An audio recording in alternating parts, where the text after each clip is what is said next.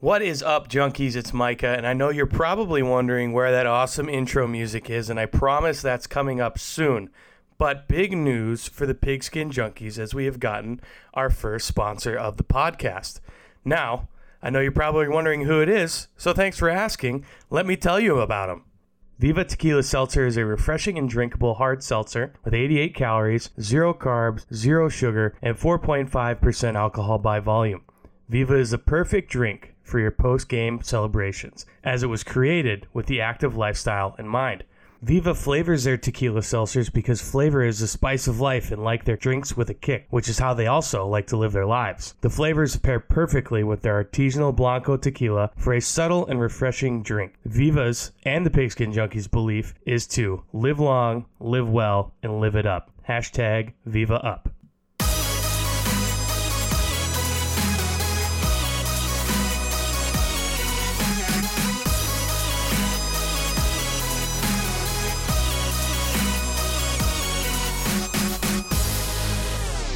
What's up, junkies? Welcome back in for another edition of Pigskin Junkies. Myself, Michael Larson, Brett Nierengarden joining once again here to talk Week 10.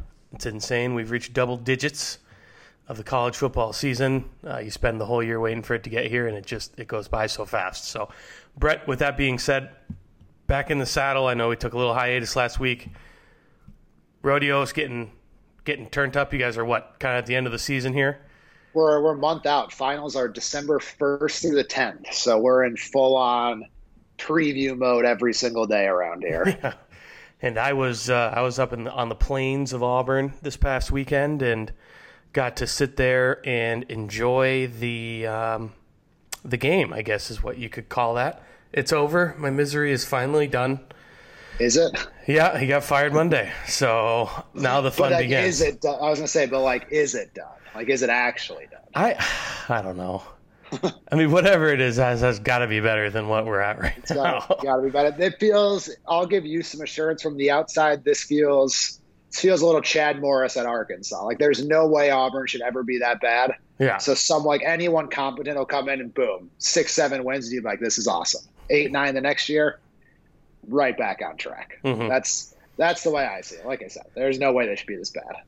Yeah, it and and with transfer portal and how that can all work, and with like our eleven million dollars and growing war chest of NIL money, um, I'm sure things can the, the ship can be turned around right away. And and speaking of Brett, you know, we were talking about guys we remember watching growing up playing ball and uh, now in coaching positions. I cannot tell you. I was I was assuming that Zac Etheridge, who played for Auburn, was going to be named interim since he was assistant head coach already on the team, but uh, for Carnell Cadillac Williams to be named the interim That's head the coach, interim head coach. Yeah, Are you uh, kidding me? yeah, Cadillac. He was our tailbacks coach, and uh, for him to be named head coach was it was a a beautiful adrenaline shot into the program, into the fans. So. Uh, all I'm saying is, next week when those lines first come out on Auburn A and M, maybe try and snag Auburn uh, with a lot of points because when they announce him as interim coach at the start of the game, 87,000 people are be going ballistic for Cadillac. So uh, kind of a seminal moment. I don't know how Mike Hart's health is. I know he collapsed on the sideline Mm. earlier this year, but from our childhood, Mike Hart is now the running backs coach in Michigan, and Cadillac Williams is the running back coach at Auburn. How wild is that? Yeah. Let's come back from 03, 04, 05 and say that. I think we pretended to be both of them hundreds of times over and over again. I have not heard that name forever. That's Mm-hmm. I don't know how I, I don't know how that news never made made it to my desk, but I'm glad I got to react live to that. Yeah, we uh, outside of see, obviously, I mean, you and I watching Gopher football on Saturdays. uh, We had Laurence Maroney and Marion Barber.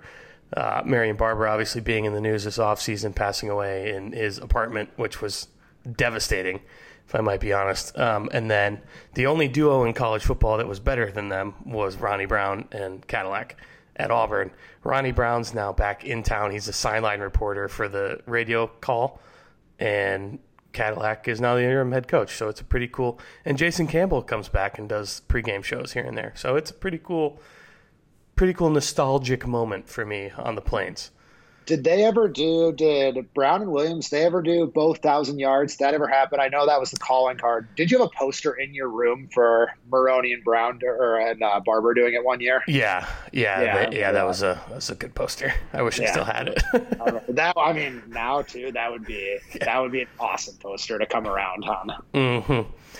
Those were good times. But with, with nostalgia behind us, so obviously Auburn moving on in the head coaching search, Brett and I will have lots of conversations about our two alma maters going through. We might be competing. We yeah. might be both. We might be both down fighting for Matt Rhule. So who knows? I would honestly off myself if Matt Rhule was announced head coach. Have you ever seen Matt Rhule's record against the spread in college? No, it's insane. It's like thirty nine and twenty, or like it is actually, in, like it is inordinate. At Temple, he was like 75% against the spread or something like that. That's I remember cool. looking that up once in college. But against the spread versus winning football games. Yeah. Well, against the spread at Temple's got to matter for something, right? That's true. That's fair. If you go from Temple to Carolina Panthers in four years, all right, I'm done. We'll fight over Lane Kiffin. Well, yeah, exactly. Now we're talking. um, with that being said, a big week of college football. Obviously, we have the number one Tennessee Volunteers after the college football playoff announced their first rankings, taking on Georgia in Athens. We'll do that in the gun to the head segment, but we're just going to dive into some games here that are off of the top 25 matchups to talk about here. Brett, I'll give you the floor. What's the first on your card? Because I think you got a few more than I do this week. I do. My first one is Texas minus two, minus two and a half at Kansas State. After Kansas State just mollywops Oklahoma State 48 nothing. This is a hundred percent. This falls into the Vegas knows something we don't territory. There's no way looking at this game. You got to turn the paper every direction to figure out why Texas is favored, and you got to look at it and say whoever's model they use for all of these things, they just they know better. And when the model knows better than we do, it knows way better than we do. I think Texas wins this game comfortably. Ooh. I think this I think this Kansas State quarterback situation's kind of a bit of a conundrum because of how well Will Howard played last week. And I don't think Will Howard's going to play that well again. I think if they do play Adrian, that is actually like I would start Will Howard, is what I'm trying to say here. Because if you start Adrian, you're going to be behind the sticks all game. Texas rush defense is really, really good. Mm-hmm. Kansas State struggles on third down. They were good last week because they jumped out to an early lead. But if they have to play from behind, I'm not sure how I feel about Will Howard playing from behind and Adrian Martinez playing from behind for different reasons. And I think Texas early down offense stays ahead of the sticks. I think they score and get not a huge lead, but I think Texas will be up by a touchdown or two early. And that puts Kansas State in a really, really difficult spot. They're a lot like the Browns, where like mm-hmm. they're terrific when they have a lead, and it was awesome that they were able to get an early lead and take advantage against Oklahoma State. Um, but I just don't see that happening. I think fluke's not the right word. But that game obviously had to go perfectly for Kansas State to be the most lopsided or whatever it was, the biggest ranked win.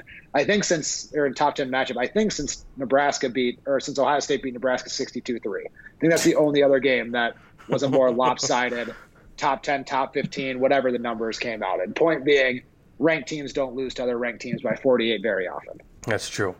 Um, so I'm with you. I keep going back to that game, and I think that a lot of the public is going to be coming in on Texas. So I'm trying to watch that line and see if it moves uh, anymore, at least in the money line department as well. That if you get as too much public public play to push the line to a point where I'd feel comfortable getting Kansas State.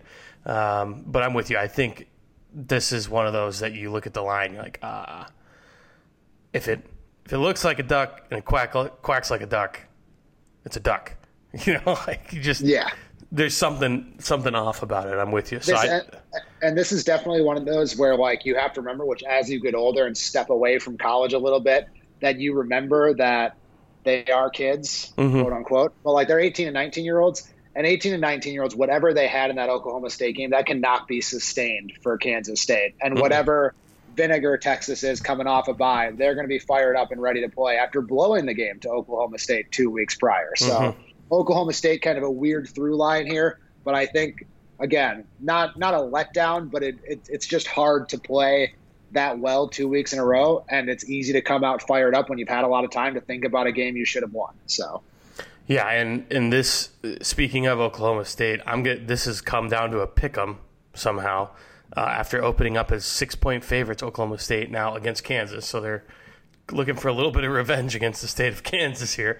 Uh, down to a pick 'em, and in my head, I'm like, okay, th- Oklahoma State should win this football game. I, I don't know. Kansas is a good team, but Oklahoma State's going to come out with their hair on fire. One hundred percent. And again, like it's the, it's the exact thing that I just talked about. Like how, if you have any pride, and Mike Gundy runs a very prideful program. Like there's programs that you can tell, just not can tell, but there's programs that just roll over sometimes. Mm-hmm. Oklahoma State has never been and never will be a rollover program under Mike Gundy, so they're going to come out pissed off, and they know Kansas is vulnerable because Kansas sucks would be a little too harsh but Kansas is not the same Kansas that we saw before. This Kansas team might not even make a bowl game. So I agree. That's actually one of my next ones because I was going to save it.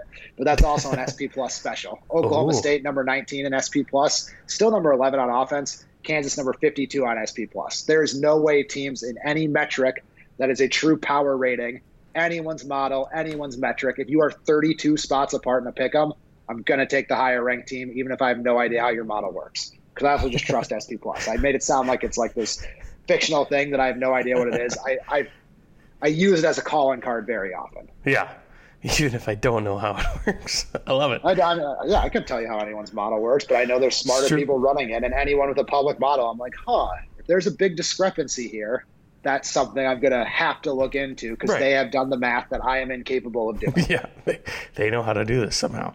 Uh, I'll let you do another one since I stole a pick from you there, and and you, like I said, you got more than me, so you can oh, you can double dip. I'll, I'll, I'll, double dip, and I'll go straight to my other SP Plus special. Liberty at Arkansas. Arkansas minus 13 and a half was the last I saw in that game. Uh, Liberty's offense is terrible, like mm-hmm. really, really like abominably bad, and Arkansas's defense isn't very good. And how you beat Arkansas, how you beat anyone is to score on them, but how you beat Arkansas specifically is to outscore them and so I don't think that I, I, I don't think that Liberty will be able to take advantage of the negative parts of Arkansas. I think Arkansas is going to be able to score pretty reliably in this game. I think the biggest worry is actually like a backdoor cover, rest the starters when they're up by 28 at halftime because I think it's going to flip on and you're going to be like, all right, let's check in on that one. All right, 28 7, on to the next thing. And again, like I said, SP plus special, Arkansas number 27. Liberty, despite being number or despite being seven and one, number 72 in SP plus. That's brutal. Nebraska is ranked higher than in SP plus. Iowa's ranked higher than, than them in SP plus. So that's why I'm taking Arkansas in that game. Yeah, I, I feel like Liberty is just they've won their game for the year against BYU. Like that was a huge, huge. I don't know if it was just a religious holy war or whatever it was, but you know you got Liberty wins, and I feel like that was kind of their huge moment. Fans went nuts. Uh, I like our with Jefferson being back. This Arkansas team is just so different. Um, he again after watching him in person last week, it's like watching Cam. Now I'm not saying he's as good as Cam Newton, but as far as we had defensive linemen that had free shots at him and they just couldn't bring him down. The dude is a brick wall. He, he lifts weights. Yeah. you're not supposed to lift weights when you're a quarterback, man. You can't. it's gonna wreck your arm.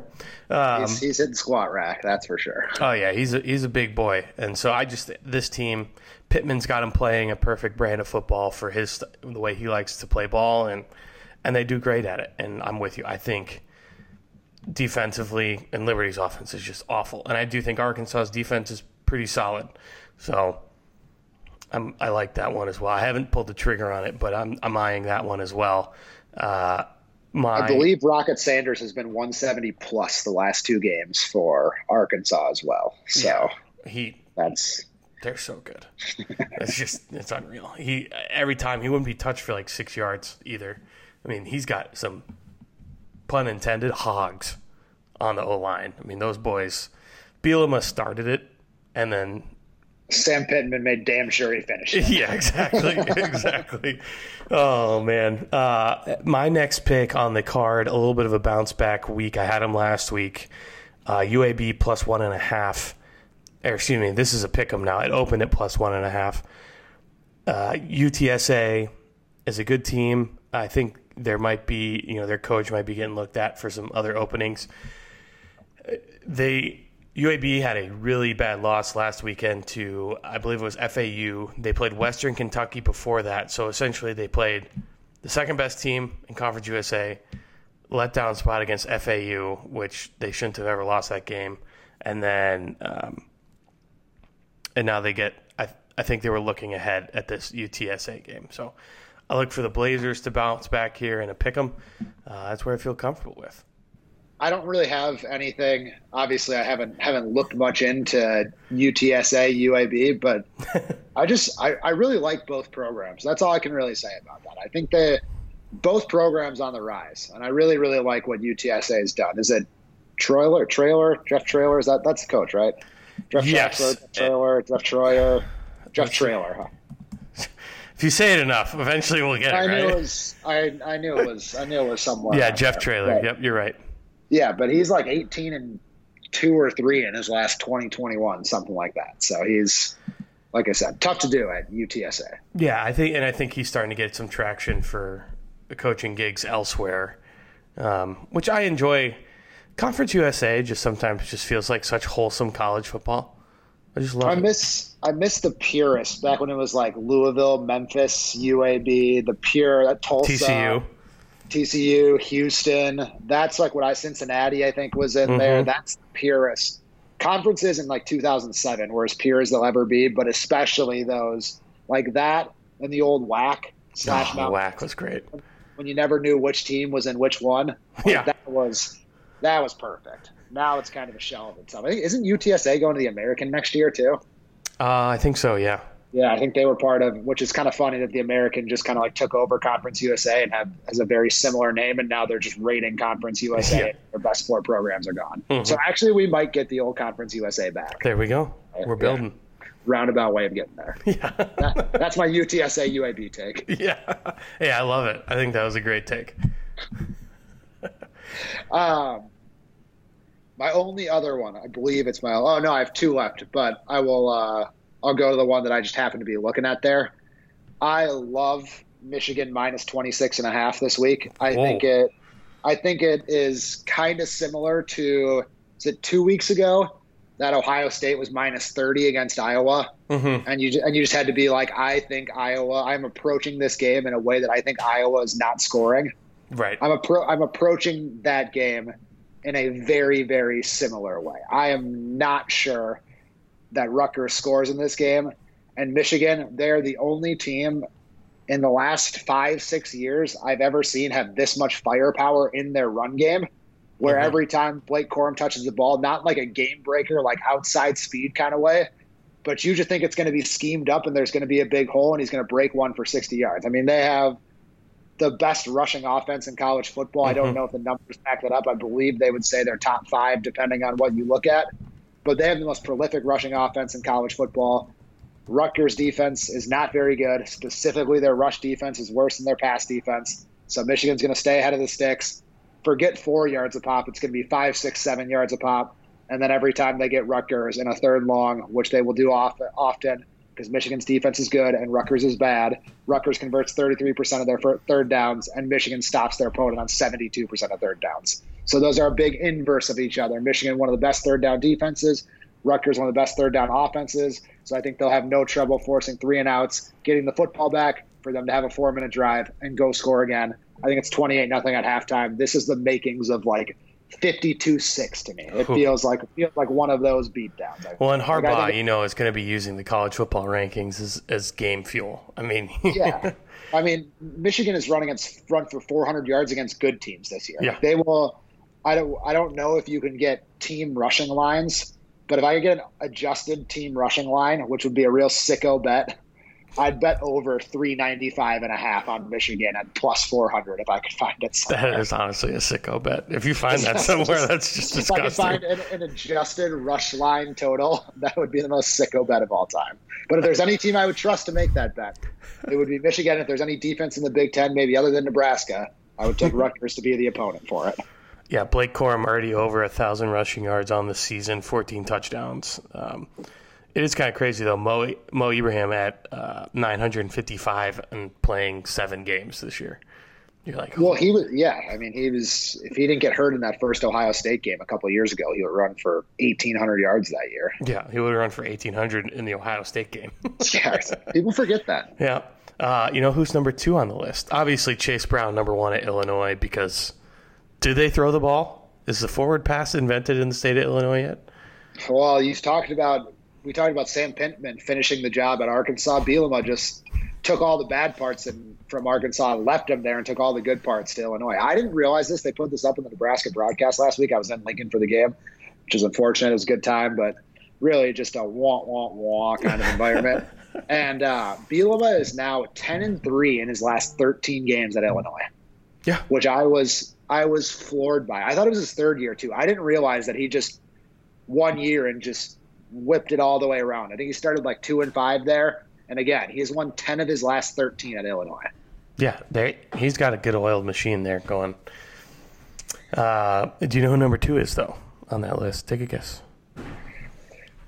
Well, I probably would have guessed Rocket Sanders if we didn't just look it up, but I don't think that's correct because otherwise you probably would have said that already. Is it?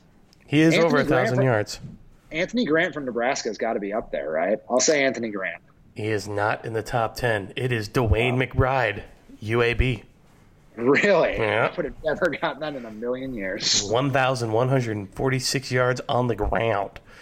Um, and then I'll give you my last one here. I know we got to get moving here, but we were talking about the teams and, and players that are popping up here and there. Uh, West Virginia. I got this line has moved to seven. Um, this one is at Iowa State. I just think that they're capable of scoring and keeping it within uh, seven. And we're talking about Graham Harrell. Sorry, that was the player we were referring to. I realized I didn't even. I was like, yeah, we talked about this guy, yeah, and then you know who I'm talking about. Uh, so I like the Mountaineers in that one. I just I I haven't been sold on Matt Campbell and this Cyclones team this year, so I I trust West Virginia to go in there and keep it within a touchdown there was there was and still is a part of me who wants Matt Campbell to coach Nebraska. I just want that on the record somewhere. I think everyone has kind of turned on that thought process, but I still really really like the idea of it to be honest with you. I I loved Matt Campbell. I think just what got weird with him was when he had those interviews last year when they were supposed to like win the Big 12 and he's like, "My guys had fun." And it's like, "Dude, stop." Like no one like win.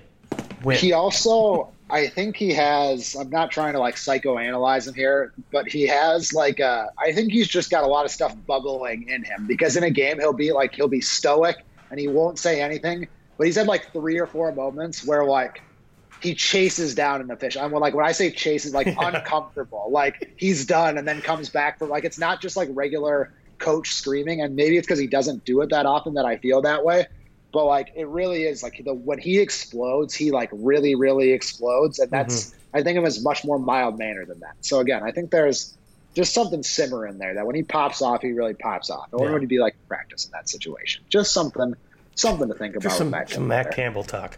Yeah, but I mean, I, back to my Nebraska point. Nebraska can use any fire right now. So if he is that, if he has that fire, I'll take it. Um, my last one, I had uh, Utah minus 17 and a half is what I saw it at. Arizona coming mm-hmm. to their place. Talk about bad defenses. So last week or two weeks ago, I couldn't remember if it was 129, 132, however many teams are in the FBS. Well, I figured it out. It's 131. And the reason I figured that out is because there are not just one, there are multiple defensive categories that Arizona ranks dead last in. One of them just being EPA margin on defense. That's expected points added. So every time they run a play on defense, they negatively affect their chance to win more than any other team in the country on every single snap. They're also last in defensive success rate, which means teams pick up first downs and chunk plays on them more than they do against any other team in the country. So they they can't stop anybody. And the two most essential advanced stats on defense, they're terrible. They're playing the big boys from Utah. They're playing Cam Rising. They're playing Dalton Kincaid. I think it's gonna be a mess for Arizona in this game. I like I like that. You and I, we're, we're big Utah guys. We're like closet Utah fans. I think. Oh, I've been a closet since since that Florida game. Well, I also thought Florida was going to be better, but I was like, man, they just yeah. that, that feels like a good loss, one they didn't deserve to lose, one like that. So like teams like that when they regroup, which I know we'll get to this, you have an LSU point. That's why I really like LSU this year. Like they could have easily been two and two, three and 2 mm-hmm. and just said transfer portal, but they're still around. They're still in the fight, which I didn't really expect from them this year, to be completely honest with you. I have been floored by their quick turnaround from the last whatever three four weeks. What was the game uh, since they lost to Tennessee? Since they got killed by Tennessee? Yeah, they got murdered. Yeah, yeah. It and and Kelly saying, "Oh, they don't like the guy from the north." I'm like, just just shut up. But anywho, um, yeah, it. So we'll, we'll do gun to the head because we got we got that LSU Bama game coming up, but we're gonna start with kind of the most lukewarm, quick comment, and we'll move on. I don't even know if somebody would have to. I if somebody made me pick this game with a gun to my head, I'd probably be like, I don't, I don't care enough. Like just, just pull the trigger. Uh, Wake Forest, number twenty-one in the country, versus NC State, number twenty-two in the country. Wake is minus three and a half. This one's being played in Raleigh, though. Uh, so, do you like the home dog?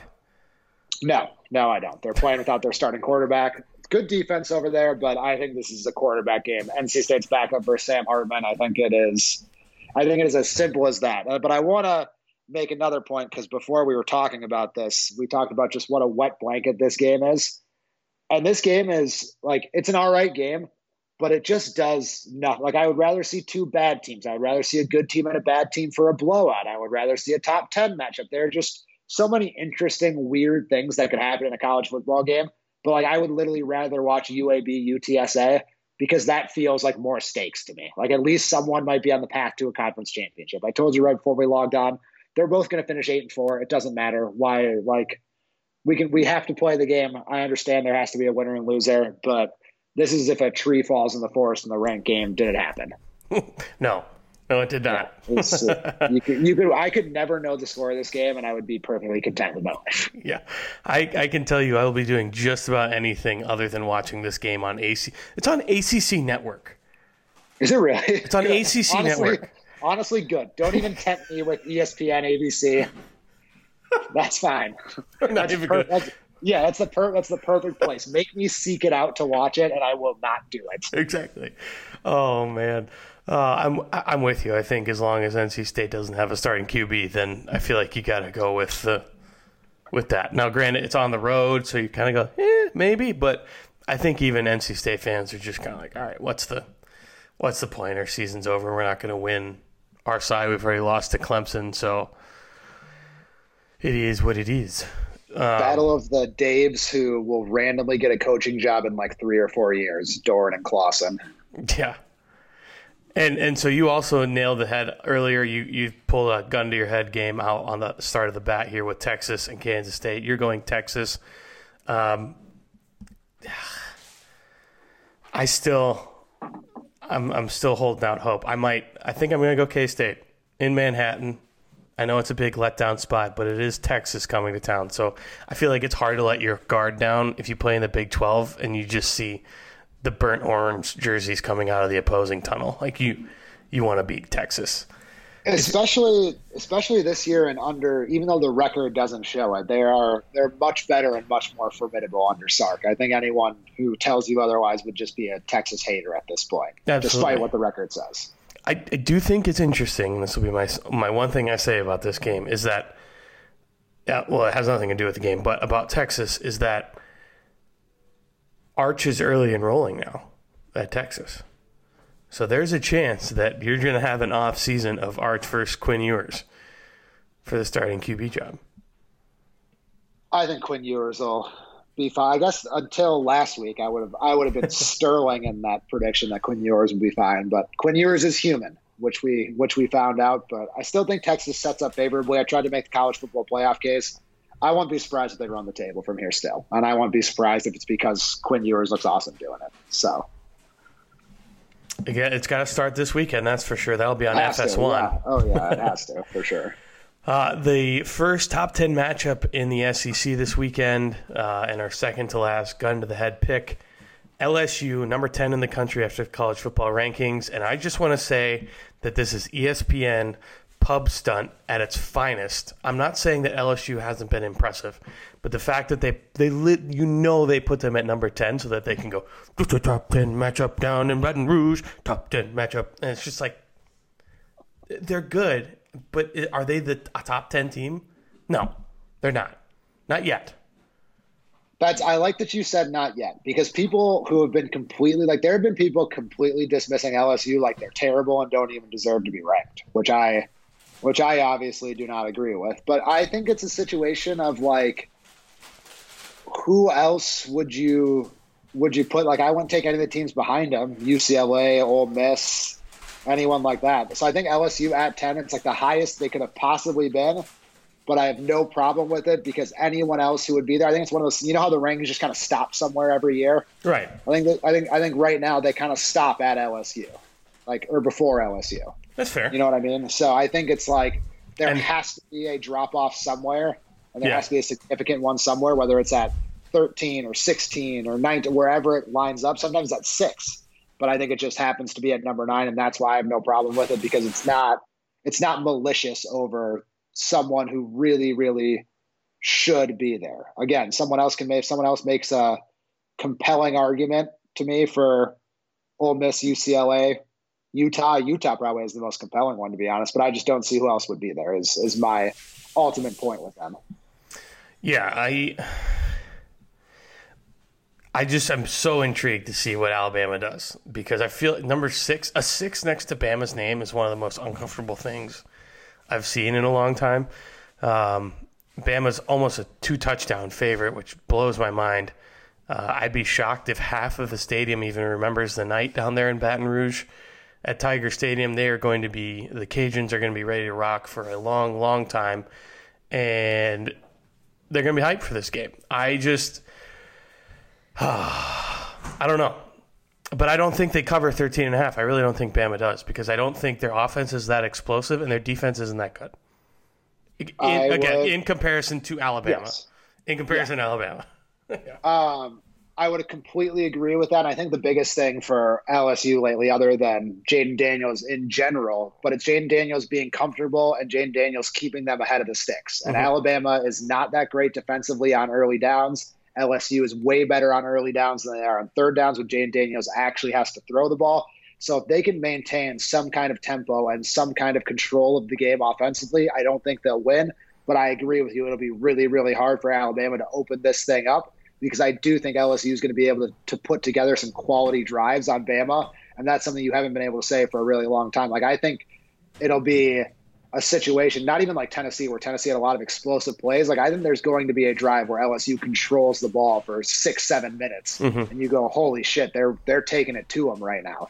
And so I think that'll be again a factor in the game in terms of longer possessions for LSU, less explosive plays than Tennessee, which will help them not win the game, but it'll help them cover and keep it close. Which again, I think is ultimately what happens. Seven to ten point game, and it's going to be one of those scenes where the game's about to start and you just look around whoever you're with whatever bar and you're just like man this is awesome. Like this is like we talked about Tennessee Bama like you just you'll look at that and you'll just say this is college football right mm-hmm. here. And and it would be cool if LSU handed Bama a loss in a night game. We just had two not not even rooting against Bama just two epic games which is usually what it takes to beat Bama. And it's even better when you do it on your home field. Right absolutely and it, it just I'm not trying to hate. I want to go back to my first point. I, am not trying to hate on the fact with LSU being number ten. I'm obviously ESPN saw an opportunity and they seized it. Good on them. Yeah. But it's just one of those things that it just it's so blatantly obvious to me that I'm like, come on, man, like at least try and because what are they? They're like number 15, I think, in the AP poll or in the coaches poll or something like that. Which, again, you're not that far off. But anywho's. Well, uh, so are we going to do Tennessee Georgia next? I have a question about Tennessee Georgia. If that's what we're doing. That's next. what we're doing next. Uh, where do you land on this time of year when the first CFP rankings come out and the AP is already there and ESPN uses the CFP because obviously they do, and that's kind of what the world adopts. But sometimes you get situations like this where it ruins your one-two matchup, and now you're doing the number one in both polls things. So I guess what I'm asking you is if you look AP versus college football, like who who do you think is number one in this game? Like who do you look at when you say that's like who is the number one team in the country? Because it's one of these two teams, and it's the only time I can remember in my lifetime where you can make an argument that either team is the number one team in the country and be right. Yeah, I in my mind, Georgia started the season at number one, and now they got jumped when what when Bama when they didn't look too good early and Bama had a good win and I forget who that was against and then Bama lost to Tennessee so then Georgia took back over the number one spot. In my mind, they haven't done anything to lose that. They're getting, you know, they absolutely blew out Oregon, and Oregon's doing a very good job in the Pac 12 of blowing everyone else out over there. So I, I just, in my mind, I think to myself, if Georgia hasn't done anything to lose the number one spot, they should be the number one team in the country. Tennessee is the hottest team in the country, hands down, easy. But to me, they're number two. I I would agree, and I think it kind of not that like anyone really cares because of course it'd be ecstatic to be number one, but it does like making Tennessee number one in the poll, which they probably do to, like on merit on resume, which is always what it comes down to. The AP they just go like the AP makes you change it, like you said, like they make you do something wrong. Where the college football playoff has just had eight game clean slate, and if you say eight game clean slate, Tennessee should be number one. If you say Georgia's been the best team all year and no one's proved otherwise, you can make that argument too. Mm-hmm. So what I'm trying to say here is it kind of sucks for Tennessee to now, even though they're an underdog, to feel hunted in any way, shape, or form as the number one team. Because Georgia is like, if Tennessee wins, this isn't number one beating number three. It's number two beating number one to me, you know? Right. Which goes against everything that I would say because I am in the past an adopter of the college football poll mm-hmm. immediately mm-hmm. when it comes out, mostly because it's just easy for me because that's what they put on the screen. Right. And, and that's what they're going to use. Yeah. I'm yeah. glad we all have consensus on that because I think when it first started, CBS used to still use the AP for like the first year or two instead of the CFP poll, and it would really mess me up. I like when all the rankings are unified. Yeah, and so and they should be. So all I was going to say, so all that to say that everything I just said about how I like the CFP is wrong in this situation because I just think it's I think it's just like such a weird, unprecedented situation of like one team's number one, but they're actually number two, and the number three team might be the number one team, and they're both really good and it doesn't really matter anyway, which is part of the fun. But again, I wish we would have conspired the same way we did for LSU. Said, all right, Georgia can be one, Tennessee can be two, because it really doesn't matter, because obviously the winner of this is number one. So yeah. I think it took a little and, juice. I think I think we crowned Tennessee a little too early. And and you got Ohio State. I mean, if you're an Ohio State fan, I'm sure there would have been a couple dummies that got on social media. Well, you can't believe that we're number three. SEC bias. It's like, dude, shut up and use your head one team is going to lose, and next week you're going to be the number two team in the country. So just calm down, because and you are going to stay there the entire time. Yeah, you are. Like, and be okay with it, because at the end of the day, you're either going to play, um, you might play Tennessee or you might play Georgia. Again, I think I think this is the ultimate with Tennessee, with three SEC teams being up there, with LSU having a chance to knock off Bama. This is the ultimate. It'll figure itself out. Oregon USC collision course for the Pac 12 title game. First time the Pac 12 has stayed in the mix this long. If they both stay clean, mm-hmm. TCU still with everything to play for in the Big 12. So it'll all it'll all find its level. And I think this is really forecasting this now. But I think if we get to a point and it comes down to like undefeated Clemson versus undefeated TCU, we would all say, okay, it's Clemson or undefeated Michigan or Ohio State versus undefeated TCU. We would all say it's Ohio State or Michigan. So I think even the ones that might be controversial, depending on how you root for, there's still a pretty clear choice overall in mm-hmm. in those situations. Clemson, TCU, maybe not as clear, but again, the, the winner of the Big Ten is going to be the number two behind the winner of the SEC. The loser of the SEC championship game is probably going to be number three, and then again, the fourth will be. I, I think this year shakes out like 2017 with Auburn. You think we get the three way tie situation going on here? Where this game, technically, in the grand scheme of things, I don't think matters much. So you think it is? I think whoever wins the East wins the SEC championship game and is in. Will be the one seed. So they would beat most likely Bama or Ole Miss. They and fall out. The loser gets the benefit and becomes three then. Yep, four? just like Bama did. They sat at home when Auburn lost to Georgia in Atlanta, and so Georgia was in as I SEC champ, that. and Bama squeezed in at number four. What if you get the real messed up situation where then would it be Tennessee would have to beat no Georgia would have to beat Tennessee.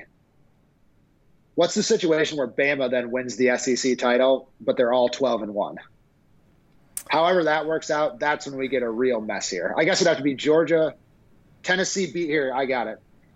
Georgia beats Tennessee here, but then mm-hmm. loses to Bama in In the the SEC championship. championship, and then we're because then I think you have to put all three in, contrary to what anyone would say. Like those would have to be three of the four best teams. The world would explode. It would, but you would have to like I would argue until I'm blue in the face that you absolutely have to do it because they would what them in Ohio State or Michigan. I mean, we would never clearly have a four best. Like they would very clearly be the four best teams in the country. Those three and an undefeated Big Ten champion. And and then you have an undefeated Pac or a one loss Pac twelve potentially and a or yeah, one loss Pac twelve for sure. And then potentially TCU undefeated on I the outside looking in. I will personally fist fight anyone in the Fort Worth stockyards who legitimately thinks that TCU is better than Alabama, Georgia, Ohio State, Tennessee at the I end guess of it. that's true. I keep forgetting you're in Fort Worth. so yeah. I'm forgetting I'm in Fort. This is the first time. Again, this is why I will never. My my short time in Fort Worth is why I will never respect TCU because I just for the first time today saw a purple TCU shirt outside of TCU's campus for the first time all year long. We got big noon kickoff here. Reggie Bush and Matt Leinart are probably in a hotel right across the street. we can't even we can't even put on our Horned Frog shirts. It's pathetic. Pathetic. So, that, but that brings us to the question of the segment. We really we did. we So this line opened at 11 and a half and I immediately pounced on it. I got Tennessee plus 11 and a half. The line has since moved down to 8. Um gun to your head, Brett, what are you doing? this is the ultimate gun to my head pick. This is a field goal game. It just is. Like there's there's there's no way this ends anything other than 27-24 on the foot of either kicker. I'm not even picking a winner, but like it just it has to end in a game-winning field goal. And so that's why no one can cover an 8-point spread in that case. That's true. If math if math has taught me anything, 3 is less than 8. And if you put those two numbers together, you get 38, which is how old Hendon Hooker is. Yeah, you wanted to you wanted to get something in there here. Well, a quick jab. I but do your thing. just Come on. I just, it's not a jab. I just wanted to say out loud that I need the gra. I know they show it before every game, but I need the graphic shown as many times as possible to remind everybody that Hendon Hooker is 25 years old, or that he's 24 years and nine months, whatever he is. Mm-hmm. But this guy is almost 25 years old, and it's crazy that we're walking around acting like he's he's a great college football player, but I think he's younger than Lamar Jackson, or started college when Lamar Jackson started college. Like every good NFL quarterback is the same age. Like Josh Allen is his age. Yeah. Like every like every good NFL quarterback is is around his age or like a year old. Like he's older than Justin Fields. He's older than a lot. He's older than Zach Wilson. He's older than all of these guys struggling in the NFL. So like that's great, but like, what would Justin Fields' numbers be at Ohio State this year? Just they'd be just as good as C.J. Stroud's, if not better. I guess Ohio State's a bad example because you're always going to like Yeah, their quarterback as long numbers, as yeah. Ryan Day's there. Yeah, it's Yeah. going to be 46 touchdowns and five picks, no matter who it is. Yeah. But my point is, there is a laundry list of good and bad NFL quarterbacks that Hendon Hooker is is not just older than. Some of them he's significantly older than. so it's great. It's a great story. I couldn't dominate college football at age 25. Not saying I could, but man, like I said, he's the same age as Josh Allen. It's crazy. It's absolutely crazy. Hey, you, you do what you got to do. You got to take those I red shirt years when I- you can. Oh, dude, if you would let me, if I was a sick college football player and they let me play till I was 25, you think I'd be leaving? Not, No. a, not a chance. So let me be very clear. I 100% respect what he is doing here. But And especially with NIL. just- yeah, I just exactly. I mean, he's not going to be. But that's the thing. So like when people start to talk about Hendon Hooker as an NFL prospect, I'm like, that's great. But like when he gets drafted, by the time he makes his first start, he will probably be 26 years old. So just something to keep in mind. I want everyone to want everyone to think about that. I also just looked this up because I was curious. The average age of the quarterbacks in the 2021 playoffs in the AFC was 26.75 last year. Josh Allen 24, Lamar Jackson 24. I guess this would be two years ago. Baker Mayfield 25, Patrick Mahomes 25. So And here we are, just 28 years old. here we are. I was gonna say, yeah, I was gonna say, but like anyway, I just think that needs to be. I just want to be the one who mentions it as much as possible. that I- Hooker is incredibly old, There's a hill that I'm going to die on, and this is it. and that's and that's the one. I love because a lot of it too is like uh like it's not like Brandon. He's not just like standing in the pocket like a Brandon Weeden. Like a lot of it is because he's a superior athlete. You're like, well, some of the corners are 19. Like, I hope you're bigger and stronger. Kid literally Again, was supposed to be not, at prom right now. Yes, but let me be clear. I mean, this sounds my let me be clear is might not land for my words here, but I do really like Hendon Hooker, and I do really like Tennessee's offense, and I do think they are terrific. But again, I think we just need to to take a step back here and realize who who Hendon Hooker is. He graduated high school in 2015, so that is that is wild. But hey, it's been done once before, a, a few times. These old yeah. guys, they always they always make their way. What's the the crap floats to the top? You know, the longer you're in there, it's yeah. uh, you're gonna make you're gonna get your shot. And he's he's been Joel doing a Klatt great job. made a whole analyst career out of it. So he, I think he was like 26 at Colorado at one point. He was yeah. there for a while. Mm-hmm. He uh, well, and with Hooker too, he wasn't even like the starter. I mean, he just kind of came into the game in against Pitt last year because the starter got hurt. Joe Milton was yeah, beating him out, the former yeah. Michigan backup. And I watched Joe Milton play at Michigan. It was not pretty to watch Joe Milton play no. at Michigan. No, it was not. I, he transferred somewhere. I saw him the other day. Um, anywho's, uh, Brett, any closing thoughts for this coming weekend? Not anything particular. I like, I don't have a ton going on, and it's nice when you don't have a ton going on and the schedule kind of figures it out for you of like who you're watching and when. Mm-hmm. So I really like that. Like, I mean, if this is true, like, they may as well be standalone games, both of these at, at 2.30 my time, 3.30 your time, and 6-7 for yep. the ESPN game. But I mean, back to back, this is when you dream up a college football Saturday for what a November and early November Saturday is going to look like. Mm-hmm. You want games exactly like this. And so I'm just, despite what I've said about Hendon Hooker, despite what you said about LSU, I'm just incredibly excited for a pure Americana college football Saturday. It's, and that's that's what this is going to be. It's exactly what it's going to be, and we can't wait. Uh, and then we'll be back next week to uh, chit chat about it again and do a little recap and and dive into the picks for Week 11. But Lots on the line as the college football landscape continues to slowly sift itself out uh, as these teams. Now it's November is for contenders, as the saying goes. So October is behind us. Now it's time to figure it all out. Well, with that being said, junkies, we are out of here. Thank you so much for tuning in. Peace.